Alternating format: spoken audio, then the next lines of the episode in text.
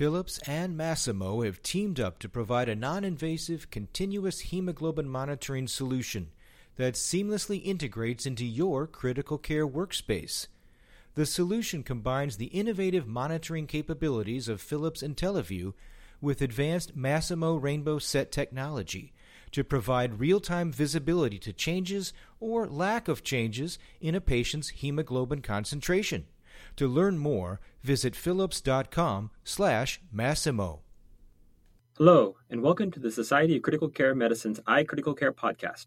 I'm your host, Dr. Kyle Enfield. Today, I will be speaking with Sheila A. Alexander, BSN, PhD, RN, FCCM, on keeping the brain cool after brain bleeds.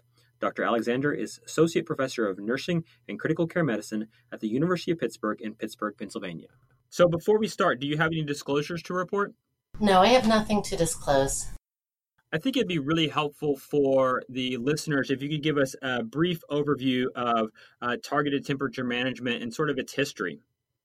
Um, that's a really interesting uh, question and story. Temperature management has been utilized for a variety of purposes in medicine and healthcare over time. If you go back as far as 2780 BC, um, the Egyptian physician Imhotep use local cooling to improve healing. And indeed, Hippocrates, the father of medicine, also used cooling to treat a multitude of conditions. Now, most of these weren't really related to preserving brain function, but more for packing of wounds or other types of problems the first use of hypothermia really to preserve brain function that I've been able to find was actually an accident. In 1650, there was a woman named Anne Green. Uh, who was she was only in her 20s but she was found guilty of infanticide and as the custom she was uh, sentenced to death for that and hung in the town square in a cold day in december the following day when she arrived at the dissection table they found she had a pulse. And so the physicians at the time were incredibly excited about that. They brought her back and treated her for um, a week or two until she actually was well enough to uh, leave their their care. And she wound up being pardoned for her crime of infanticide, and she went on to marry and have a family.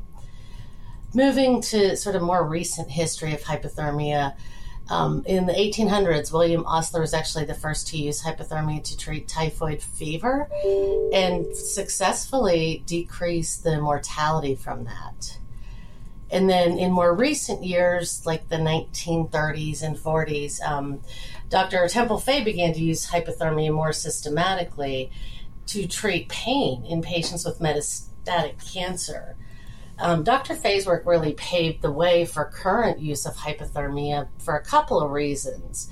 Um, one was he was the first to actually conduct culture work to show the effects of hypothermia on cells.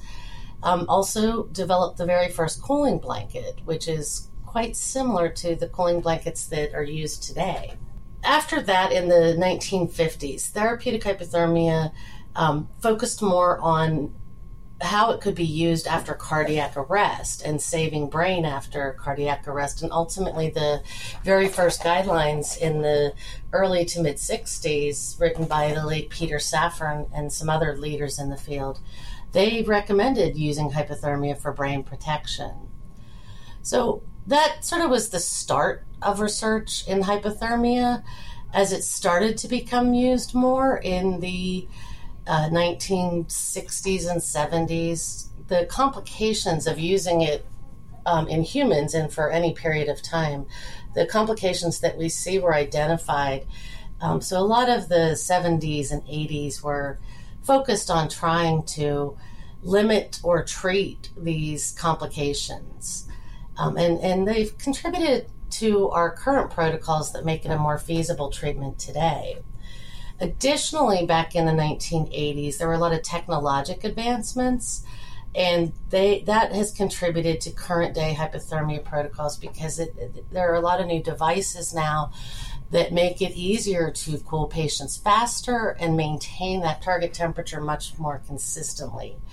So that has really promoted more research on efficacy of therapeutic hypothermia and specifically in conditions other than cardiac arrest or in addition to cardiac arrest. um, any condition really where the brain's been damaged, we we think that maybe hypothermia could be a good treatment option. Um, there are currently a few different concepts uh, that it's probably important to talk about. I, I use the term therapeutic hypothermia a lot. Um, it is an older term. Preventative hypothermia is also an older term. These are just terms that suggest we should lower the temperature to a target temperature um, and then maintain it there. The more recently, and this is probably about 10 or 15 years ago, the term targeted temperature management came into use. And it's really the preferred term because it covers a really broad range of uh, hypothermia and managing temperature. So it includes um, use of pharmacologic as well as medical devices to induce a cold state, such as hypothermia, but also just maintaining euthermia after a brain insult. We do know that targeted temperature management and hypothermia in particular have many effects to promote preserving the brain. It does protect the blood brain barrier, it decreases cerebral blood flow, and decreases metabolic rate of the brain. It reduces release of excitatory amino acids and reactive oxygen species, as well as suppressing inflammation. And some really recent research suggests it modifies apoptosis in a positive way. So there is appropriate cell death, um, but not excessive cell death, or at least limiting some of that excessive cell death.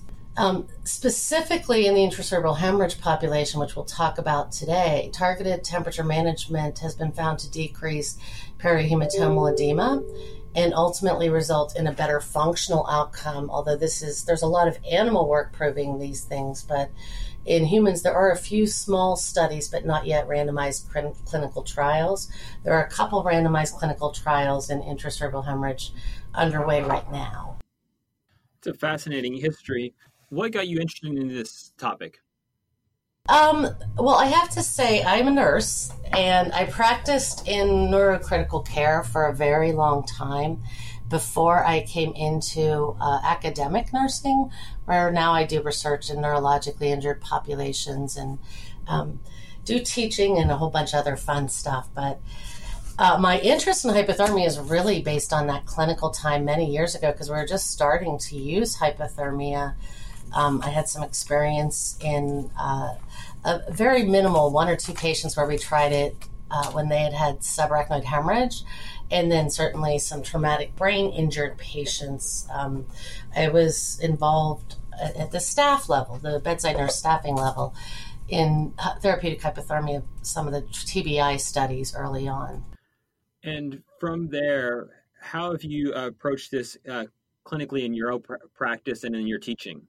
Well, right now, I think I do speak a lot about hypoth, or I shouldn't say a lot, but I frequently speak about hypothermia, um, and just in terms of how it can protect the brain and improve outcomes. Because I think when it's particularly if you look at the cardiac arrest literature, it has really advanced um, the care protocols and led to significantly improved outcomes. So I've worked with uh, uh, some doctoral students and some others just in trying to figure out what is the best way to cool someone um, and what are the, the populations that it should be used in. You mentioned that this is currently being studied in a randomized controlled tra- fashion for intracranial hemorrhage. Uh, what do you think we will see from those trials, and when can we expect to see some results? In my crystal ball, it tells me that we will find the same thing we found in the animal models and that it works and we get better functional outcomes um, and that we also get better cellular level outcomes. Um, but in the more practical side of things, I'm hopeful that we see a at least a, a slight, significant increase in outcomes. So it's something that can actually help patients have a better life, better quality of life. It's not, I don't think it's going to be like a, a magic wand that returns people just to their normal functioning. But hopefully, it can lead to better quality of life than current outcomes for patients that have had an intracerebral hemorrhage. And I think those studies are still recruiting, so it's probably a, a while before we start to see that show up in the literature. So, for those people who are listening to this podcast, do you think that uh, this is something they should consider in this population, or should they uh, stay tuned for more uh, results to come from these trials? Uh, that's a tough question. I think it's probably if you, if it's someone if you're comfortable in managing hypothermia and, and monitoring because there are some you know you do need to monitor lab values. You have to be careful about how cold you let someone get and how you get them there. And then certainly rewarming is really important um, to have that be very controlled. But if you're comfortable doing those things and monitoring and managing some of the aberrant lab values you might find and clotting uh, um, variants, changes in hemodynamics and, and internal physiologic events, if you feel comfortable monitoring those, um, I think it's a fairly safe procedure to do in the right hand. So I think that it's probably a good thing to try because right now we don't have other really good therapies to improve outcomes after intracerebral hemorrhages. You talk about the uh, management strategies. If a program is thinking about bringing targeted temperature management to their ICU, what are the things that they should be thinking about and what are the resources available to them to develop these programs? Um, I think one of the best resources uh, is a set of guidelines published by Neurocritical Care Society, and they spell out uh, the how to. It gives a pretty nice protocol. They did a very extensive literature search and came up by consensus with these guidelines that give you a framework to start selecting what patients it might be ideal for um, how to cool, how to maintain that, side effects to watch for, and lab values you need to keep an eye on. It also gives you a framework for how to approach those complications when they do happen. So I think that is a great place to start in just looking at that protocol.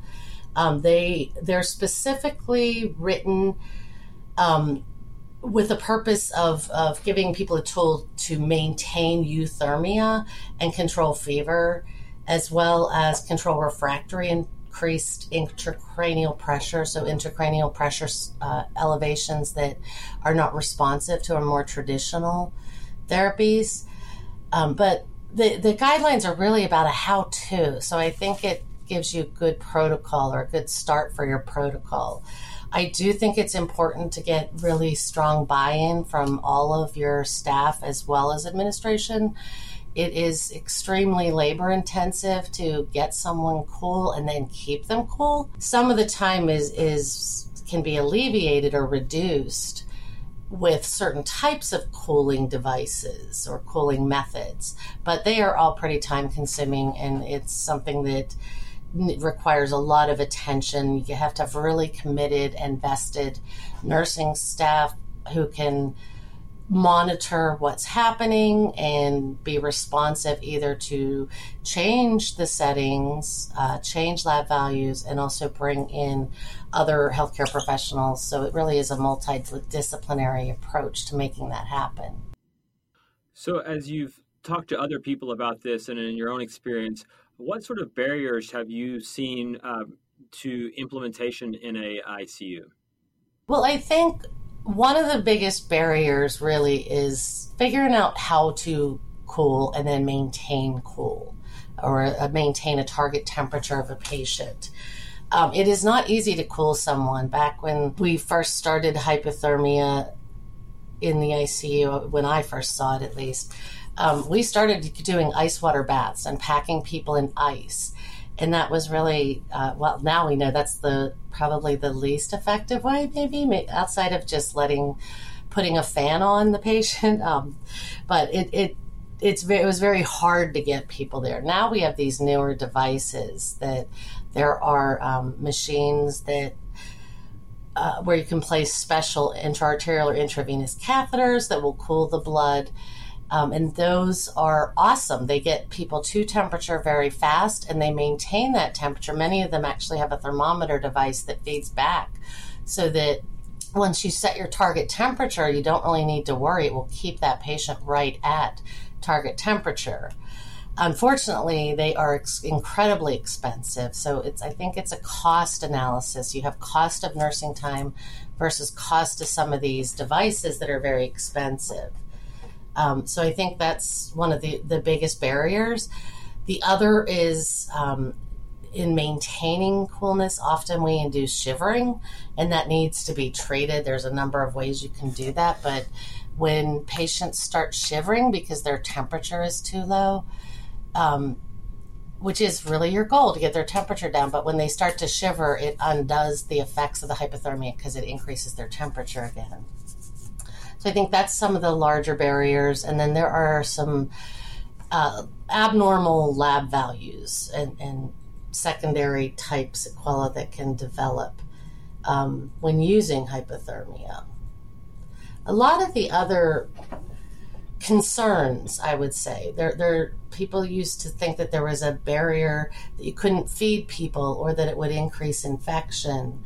Um, but truthfully, it has been shown that patients receiving targeted temperature management, and even if they're being cooled um, a couple degrees down to 34, 35 degrees, um, they do not develop those GI complications. It's possible it could slow motility, but they really haven't found that to be a big problem.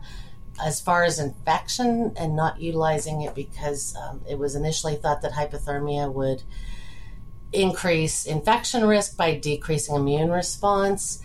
And that really just hasn't happened. There does seem to be a decrease in certain markers, but when an infectious agent is uh, developing in the patient, when they're getting an infection, we do still see changes and that immune response is activated. So you see those infection markers rising again. That's interesting. You know, my own practice, one of the challenges that I've uh, experienced has been communicating and discussing with the family what targeted temperature management means. What advice do you have to the providers and the bedside nurses and how to talk to the families about what we're doing and why we're doing it? I think it's important to try to find layman terms to describe the benefits that we see.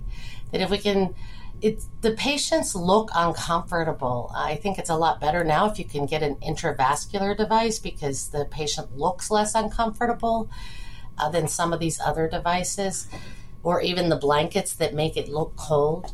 Um, so I, I, do think that appearance to family members, if if their loved one looks cold or is shivering, it, it makes them be more concerned. So I think if we can treat those, uh, give the appearance that they're not as cold and definitely control the shivering, that helps. And then I think you just have to really explain the important importance of this that while we are lowering the temperature, it's not something that the person will likely remember. And it does help to stabilize the brain and protect the brain so that there is better brain recovery, and that's why we're doing this. And I think most families um, come around to the idea that while it looks like their loved one is in distress, this really is the best thing for them, and it will lead to a better outcome. You know, as we wrap up here, I was wondering if there's anything uh, that we didn't talk about that you think is important for uh, the listener to hear, and maybe if you could give a, us all three takeaways about targeted temperature management and the intracranial hemorrhage, that would be excellent. Well, I would like to just mention I think there are other situations where therapeutic hypothermia can and is used. Um, Specifically, it can be used for intracerebral hemorrhage, but also there's a little work in subarachnoid hemorrhage showing it may be efficacious. There is some work in traumatic brain injury that is, has been somewhat inconsistent, but I think there is a population or a subpopulation of that traumatic brain injured group that will benefit from therapeutic hypothermia and targeted temperature management. Um, it has been trialed in ischemic stroke with inconsistent results, and there's actually work looking at use of targeted temperature management in spinal cord injury, which I think is really exciting. You know, these neurologic tissue doesn't recover as well as others, so I think it's really important to take advantage of every tool that we have. I think it, it as long as we monitor patients closely and monitor how we cool and rewarm and sort of where we keep their temperature, it is safe. It does require some extra steps and extra attention. but I think it's a safe way to go. And given the current platform we have for treatment and, and limitations of the in the treatment of brain and spinal cord injuries, um, I think it's a good tool. It's another tool to have. Um, and then I think go talk to your administrators and talk about budget because the more expensive devices, such as the intravascular devices, which is really, well, yes, it is a catheter, so there is an infection risk, but it also is the uh, most effective way to get someone to target temperature and then maintain them.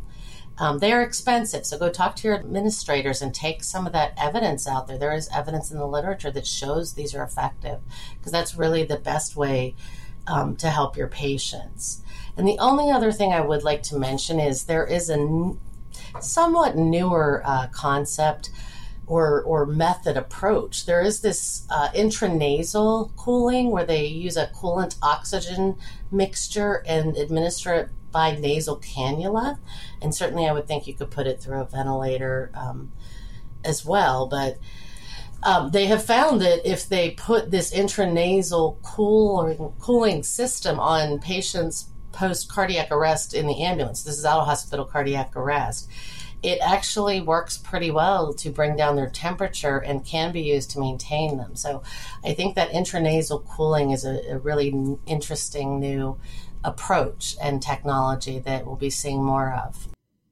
Dr. Alexander, I want to thank you for uh, the fascinating history and also the things that we have to look forward to in targeted temperature management.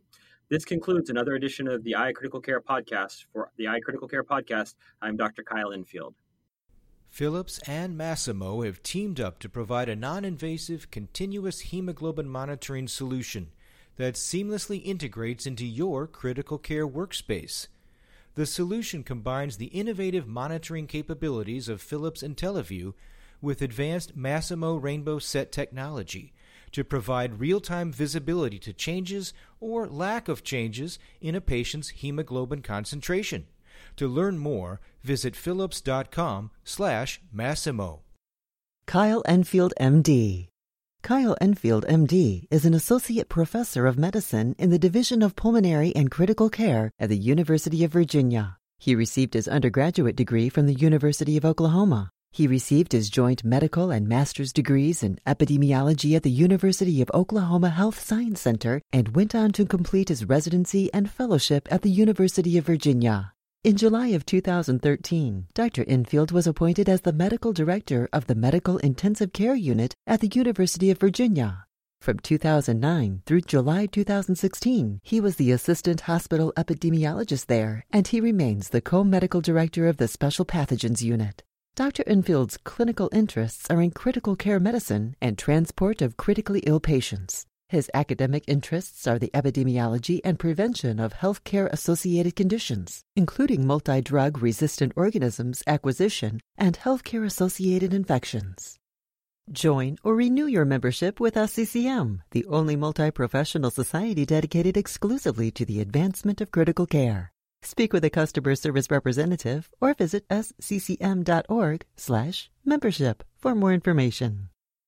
The iCritical Care podcast is copyrighted material and all rights are reserved. Statements of fact and opinion expressed in this podcast are those of authors and participants and do not imply an opinion on the part of the Society of Critical Care Medicine or its officers or members.